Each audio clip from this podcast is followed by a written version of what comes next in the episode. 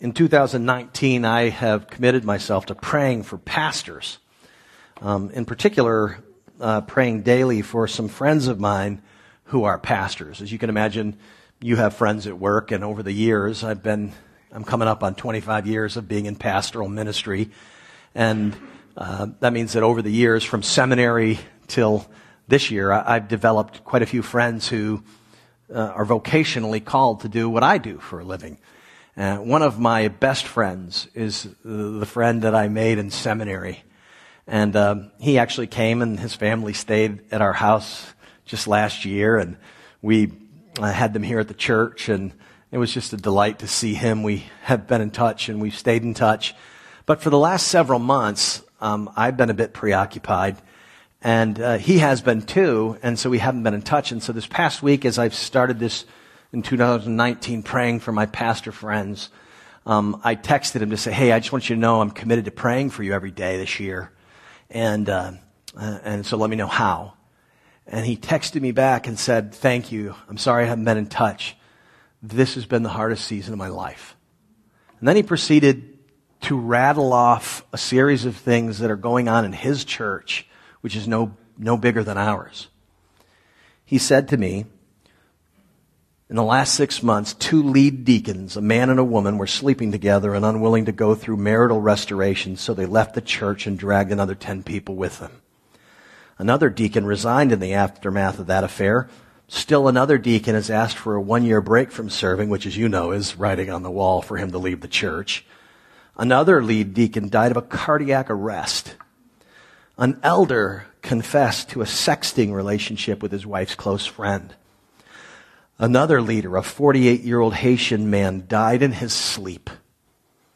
And finally, in the middle of all this, I started having chest pains and was up all night. And finally, when the pain was so bad I couldn't breathe, I went to the ER where they discovered I had two pulmonary embolisms.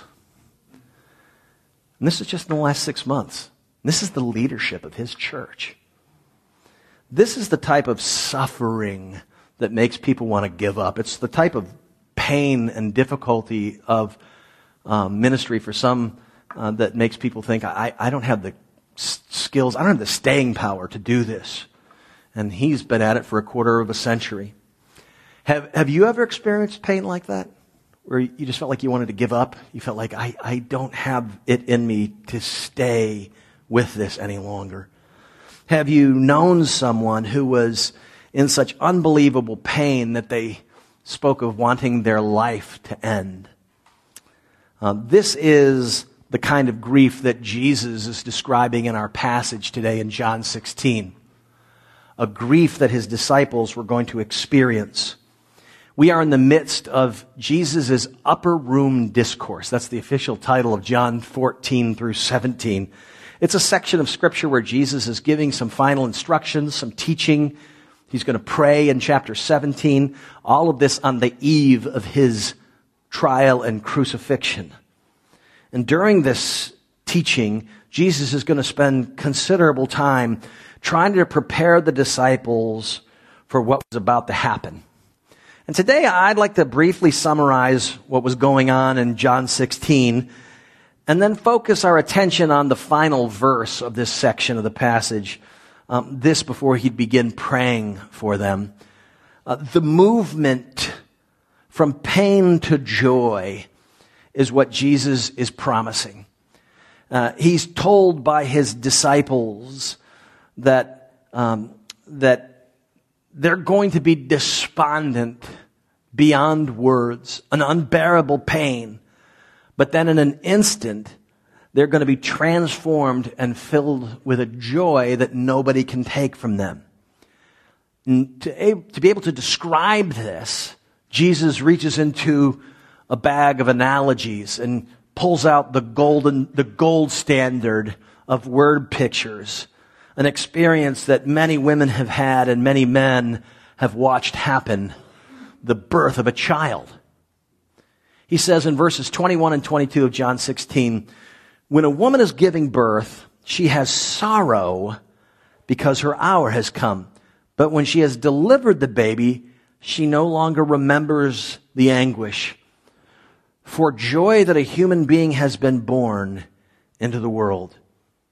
so also you have sorrow now, but I will see you again, and your hearts will rejoice, and no one will take your joy from you.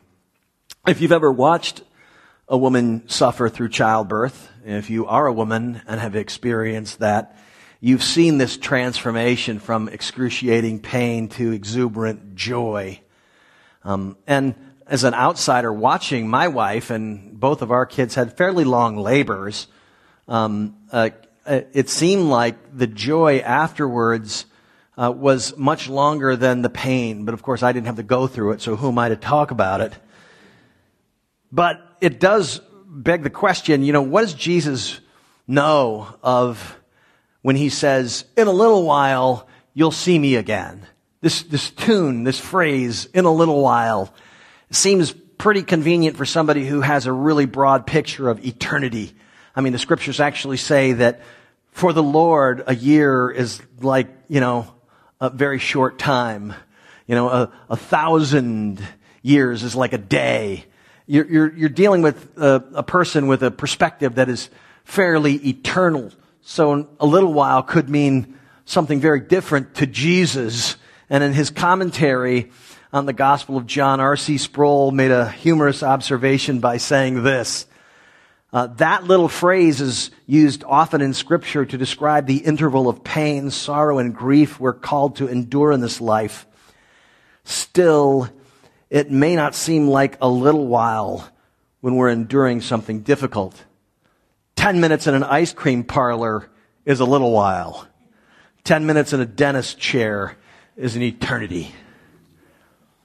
Of course, in the context of Jesus 16 and John 16, Jesus is talking about this moment of despair, this really despair inducing events of the coming day and he's doing all he can to warn them, but they couldn't conceivably understand what was about to happen. And he's trying to tell them that even though all is going to look hopeless, you can be assured that in a little while, they'll see him again. And their hearts will be filled with joy. Jesus' assurance to his disciples in their great moment of grief is incredibly important for us to understand and learn to appropriate in our lives if we're going to endure the challenges we face. And so today I want to do something that's a little unusual for me. I want to drill deeply into a single verse from our text and hope that our focus will strengthen our hearts amidst pain. If you've ever thought of memorizing a Bible verse, this is a good place to start. John 16:33, our feature verse of the day. Jesus says, I have said these things to you that in me you may have peace. In the world you'll have tribulation, but take heart, I have overcome the world. Jesus' concluding statement before he begins his priestly prayers for them and us and the world around us, it offers both a reality check and a reassuring covenant, a promise that he is making he says to us, in me you will have peace. And this language of being in him is, is not incidental. Jesus is talking about all of those who are part of the redeemed covenant family. If you are in him, you know, if you're part of a fan base of a particular sports team or you're part of a drama troupe, when that group gets together, you're, you're in the group. You're part of something. And this is the language of being in Christ, in Him. He's saying, if you're in me, you're going to get to have peace. And that we are to take heart. Jesus is talking about the means by which you and I would be able to face the daily struggles of life and appropriate peace appropriate the ability to develop good cheer, even in the face of super difficult circumstances. And this is really two sides of the coin that we're going to look at today as Jesus speaks of things. And the first challenge, I would say, the, the first big part of this verse that we could unpack is that trouble here is the challenge. The fact that we are going to have trouble here is in and of itself, for many of us, the problem. In the world, you will have tribulation. Um, there is a new movie that you can watch on Amazon. You have to pay for it, but it's worth it. Uh, it's about the heresy that is uh, the modern health and wealth gospel. It's exported from our country, unfortunately, to the rest of the world. Um, in my blog this week at prismchurch.com, I will include a link to this film's trailer so you can watch and see whether or not that's something you'd actually enjoy seeing. I would encourage you that it's important as a Christian in America to know the substance of this misrepresentation of the gospel because many of your friends who aren't believers, this is what they think you're talking about. And for you to be able to accurately dispel, this is not what Jesus is talking about, is going to be important for your mission to this world. See, the misrepresentation of the gospel that underlies that whole movement is really a foundational struggle for all who are raised or have lived for any length of time in the affluent Western world. Uh, I speak of myself chiefly. We have a difficult time believing that suffering is not only allowed by God, but ordained by Him for His purposes that God ordains difficulty, plans it for your life, and uses it, oftentimes not giving us any real knowledge of what its purpose is about. People will push back against this, even though Ephesians 1.11 says that he does everything according to his will and his plan. Prosperity, health, and wealth preachers deny that Jesus has anything to do with suffering. This is Satan's work.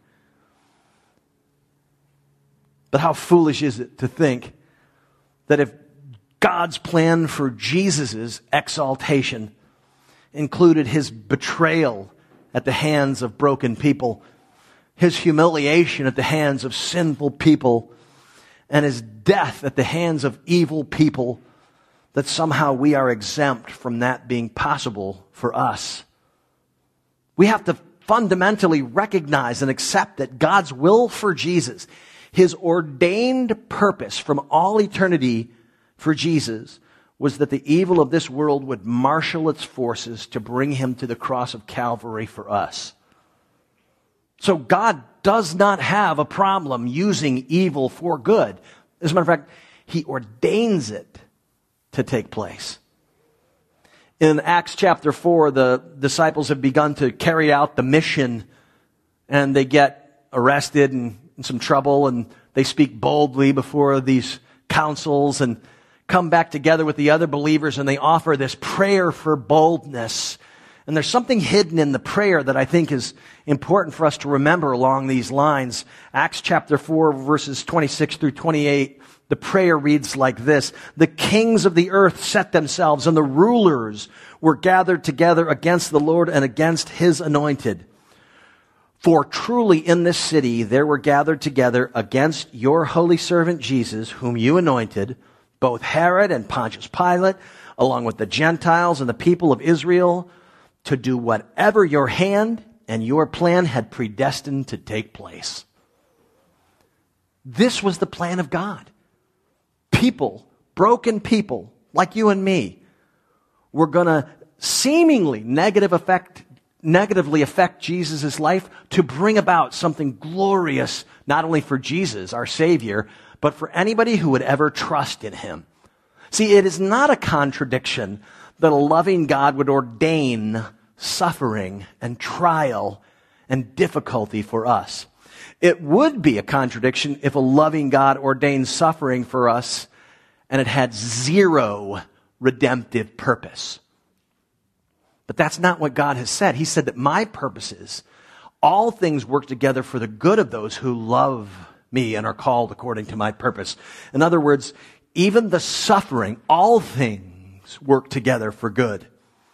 It's this ongoing experience with difficulty that is the normative experience for even those who delusionally want to go about acting as if God wants them to be healthy and wealthy. They're all gonna die at some point, some of them earlier than they thought. This past week, I spent time talking to a woman in our church who has recently found out she has stage four lung cancer and is going to be with the Lord soon.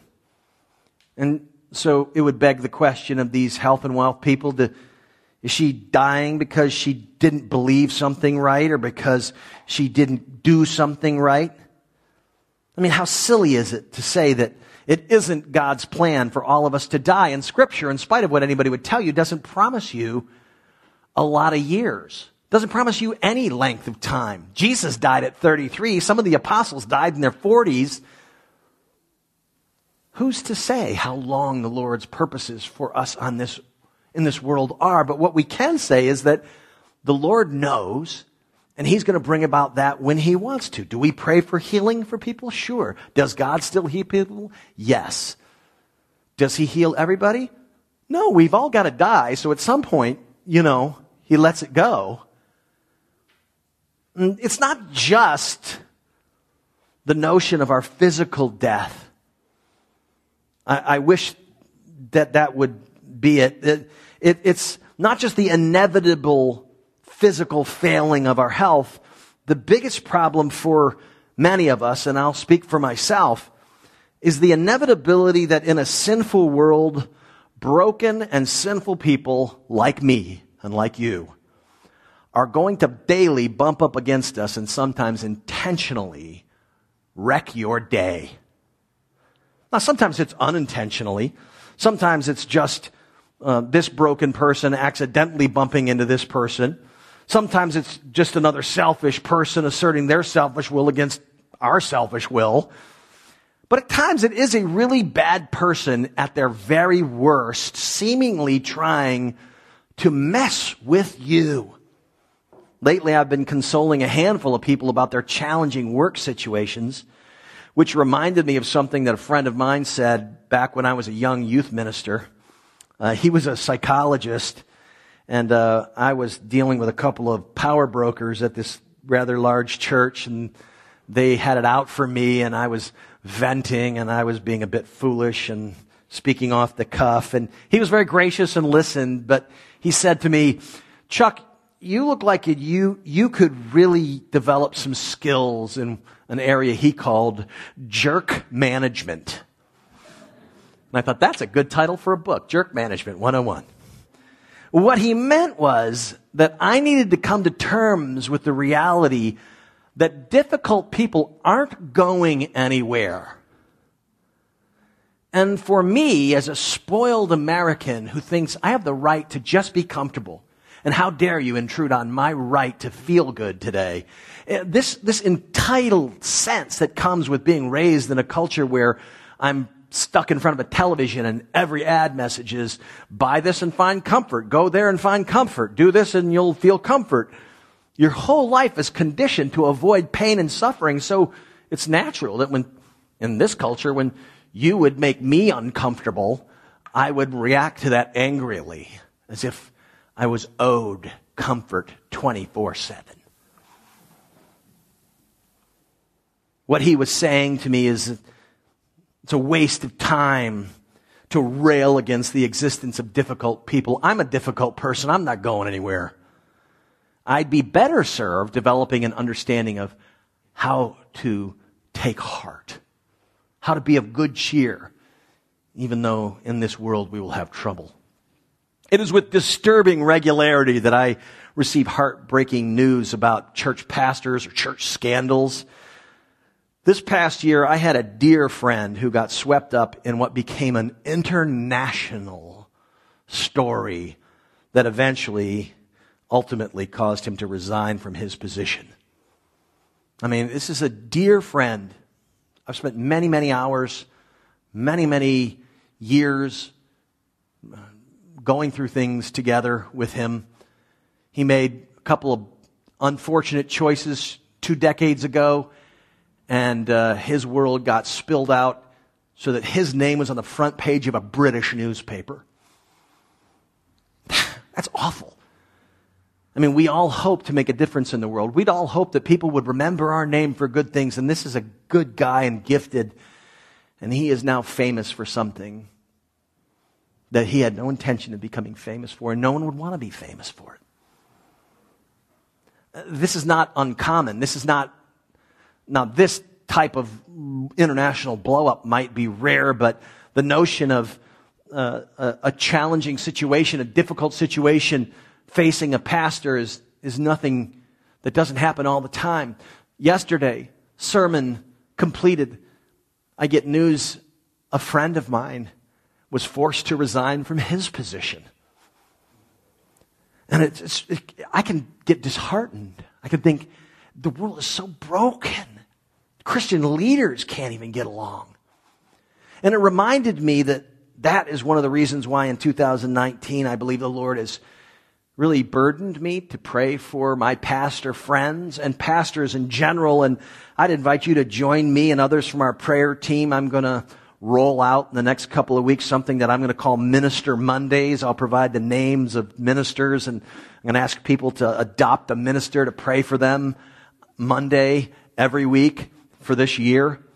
Um, and, and I'm really hopeful that we could get volunteers to commit to praying for a single minister every Monday in 2019 because I think there's a spiritual battle going on and it's tearing away some people and some of them are really good friends of mine. And I've actually been there. I've been to the brink of, I can't take this. I'm going to, I'm going to quit. Not in this church, but previously. And, and I know what it's like to feel that sense of despair. Jesus made it clear to his disciples that in this world we're going to have trouble. What we want to pray is that those who pastor churches have the grace to take heart with the knowledge that Jesus has overcome the world. Jesus says that trouble here is the real challenge for, for many of us Westerners. That is certainly the case. But here's where he's going to give us the flip side of the coin, and that is taking heart is the right choice. Verse 33 Take heart, I've overcome the world. Take heart. Other translations render this be of good cheer. Take heart as opposed to lose heart, which is how some of us can feel when just weighed down by what is a tidal, sometimes a, a tsunami of bad information. I awoke this morning and clicked on the news browser on my computer to this headline 20 dead as bombs target Sunday Mass in Philippine Cathedral. That's how I started my day. My wife has amazing control of her emotions. Uh, every morning she gets up, makes coffee, gets under a blanket, and then watches the news. I have no idea how a person as sweet and kind and gentle as my wife Carolyn can start the day and not lose heart watching the news. I can't do it. The old adage is, is that no news is ever good news, and lots of bad news can snatch the joy right out of me. So I've got to do all kinds of things like a pot of coffee and some Bible study before I can even think about looking at news headlines. It's very difficult to be of good cheer. And yet Jesus tells us that that is possible amongst difficulty. Knowing this, I think, would be a key for us enduring his promised ongoing struggles of life. His promise that he is going to use the challenges of a broken world, that he has ordained them to bring about great things in us and around us. So we have to ask how, if losing our heart is the natural reaction to difficulty, how do we take heart when all around us seems to be coming apart? Jesus gives us a quick clue in verse 32 when he tells them, I'm going away. You actually are going to abandon me. You're going to be scattered. You're going to leave me alone.